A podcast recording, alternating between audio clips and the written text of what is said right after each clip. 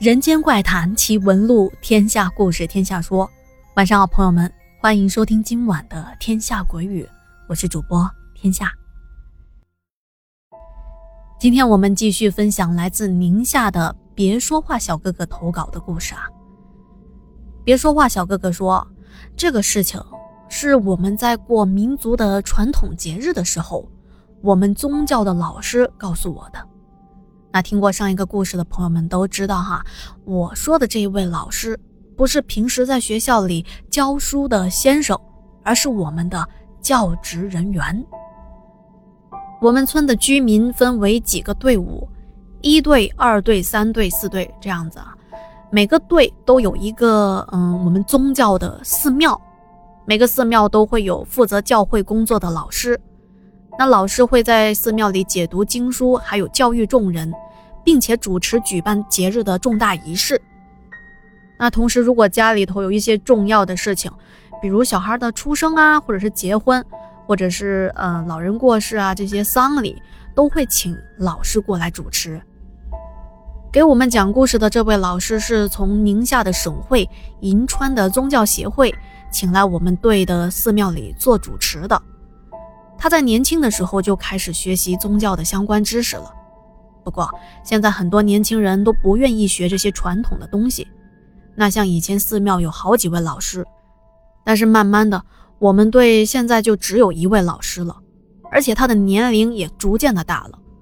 这寺庙里还有一位协助日常事务的助理，会帮他处理一些事情。有一回我们过年啊，这里的过年不是指过春节啊。是我们民族的传统节日，如果按照公历来计算的话，大概是在每年的十一月份或者是十二月份吧。和过春节一样，汉族有过年祭拜祖先的习俗，我们也是会有祭祀活动的。由于这是一年一度的盛大节日，那么在这个重要的节日，不管你是在外面多远的地方打工。都要回到家乡，回到我们队上的这个寺庙里听老师宣讲教义。这一天啊，我们在硕大的大殿里齐聚一堂，老师坐在前面，而我们在底下或坐着或跪着。老师就给我们讲起了他之前在这个大殿里遇到的一件奇怪的事情。那前面我们说了，这位老师是从外地请过来的。所以他平时都是居住在这个寺庙里的，寺庙里也有供老师休息的卧室。虽说寺庙里还有一位助手，但助手是我们本村人，到了晚上就回他自己家去了。所以说晚上就只有老师一个人在寺庙里。我们寺庙的大殿是非常大的，你想啊，可以容纳一整个队所有的男人，大概是几百个人同时参与礼拜的仪式。可见这个大殿的空间是有多么的巨大。那再说一下寺庙外的环境啊，外面是一条乡间小路，周围都是田地，旁边是没有居民房的。老师说，他当时一个人面对着空旷的大殿，独自做礼拜，大概是礼拜到了晚上的九点多十点左右，突然看到大殿的灯一阵的闪烁。接着，他就发现大殿的窗户外面出现了一个老太太的脸。那个老太太啊，头上披着白色的围巾。那老太太啊，就站在窗户边上，往大殿里看。那老太太看上去大概有七八十岁了。老师心想：现在都这么晚了，怎么还会有人来这里呢？而且还是一位女性，那按照我们的传统习俗啊，一般女性是不会来我们的寺庙做礼拜的，都是自己在家里做的。老师心里就觉得很奇怪啊，于是他又往窗户那边看了看，心里也是非常的忐忑。结果就看到那老太太突然一下子出现在对面窗户外了。前面介绍过，我们那个大殿是很大的，按照正常人的速度，从左边的窗户走到右边的窗户，起码得走个几分钟的时间吧。更何况是一位老者呢？可是这老奶奶呀，就是瞬移出现在另外一侧的窗户外的。老师这时候就明白过来了嘛，这按照网络的说法，老奶奶这属于阿飘类型啊，而且她连着几天都看到那个同样的老太太，总是大晚上的在窗户外面晃来晃去。老师对我们队上的所有人家基本上都认识。他说自己从来没有在队里见过这位老奶奶，可能这老奶奶啊就是传说中的孤魂野鬼吧。经过这几天的观察，他就跟助理说了这件事情。助理也是一位年纪很大的老者，我见了他都得喊他爷爷呢。他们两人商量了之后，觉得给这位老奶奶做一个仪式。于是，老师念了我们经书上关于超度的经文片段，之后啊，就再也没有看到过那位老奶奶了。老师说，帮助老奶奶去该去的地方，这也属于积德行善。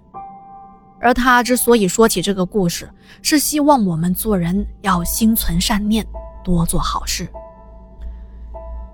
好的，别说话，小哥哥分享的第二个故事呢，就说到这了。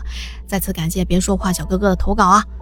那下面要说的这第二个小故事啊，是来自小川哥的投稿。之前小川哥也给我们提供了不少的故事，都是比较长的。那么之前收听过付费节目或者是洗米团节目朋友们，应该都会有一些印象。那么这件事情是小川哥在零九年大学放暑假的时候。他去找天津的朋友玩，是那个时候发生的。他说：“我这个朋友是天津武清区的，那地方距离北京很近。有一天在傍晚的时候，我这朋友说他们那边有一个乱葬岗，问我们要不要去那边玩一玩、看一看，主要就是要寻求一下刺激什么的。这个乱葬岗啊，当地人称鬼门关。”因为那个地方的地形有点像长方形，然后东西的两头各有一个牌坊，这附近还有一条干枯的河道，河边栽种的都是柳树。这乱葬岗的两个牌坊分别为入口和出口，我们就看到啊，入口的石柱子上，被人用那个红色的油漆七扭八歪着写着几个字，写着“此门入不得出”。违者祸，或者祸害的祸啊，看着挺吓唬人的。哼但我们怎么可能会相信这种小儿科的玩笑呢？于是我们几个人啊，就从这个门进去了。当时我们四个人是骑着两辆太子摩托车，沿着小路往里开。那会儿是暑假嘛，天很热的，可是这会儿周围却刮起了很大的风。就像北方的秋天那个风一样，特别的大，呼呼的，把之前进来都有一些汗流浃背的我们吹得身体和手部有一些发凉。也可能是骑摩托车本来就风会比较大吧，我们也没在意，就继续的往前开。这开了没一会儿，估计还不到一百米吧，我们两辆摩托车的车灯都陆续的灭了。不过车还是能够继续开的，就以为是车灯出了故障，于是我们又继续的往前开，开了一段路。可是没一会儿啊，两辆摩托车都熄了火了，没办法，我们就只能下来推车了。这时候天色也逐渐的暗了下来。哎呦，要不要这么邪门啊？好端端的摩托车怎么就熄火了呢？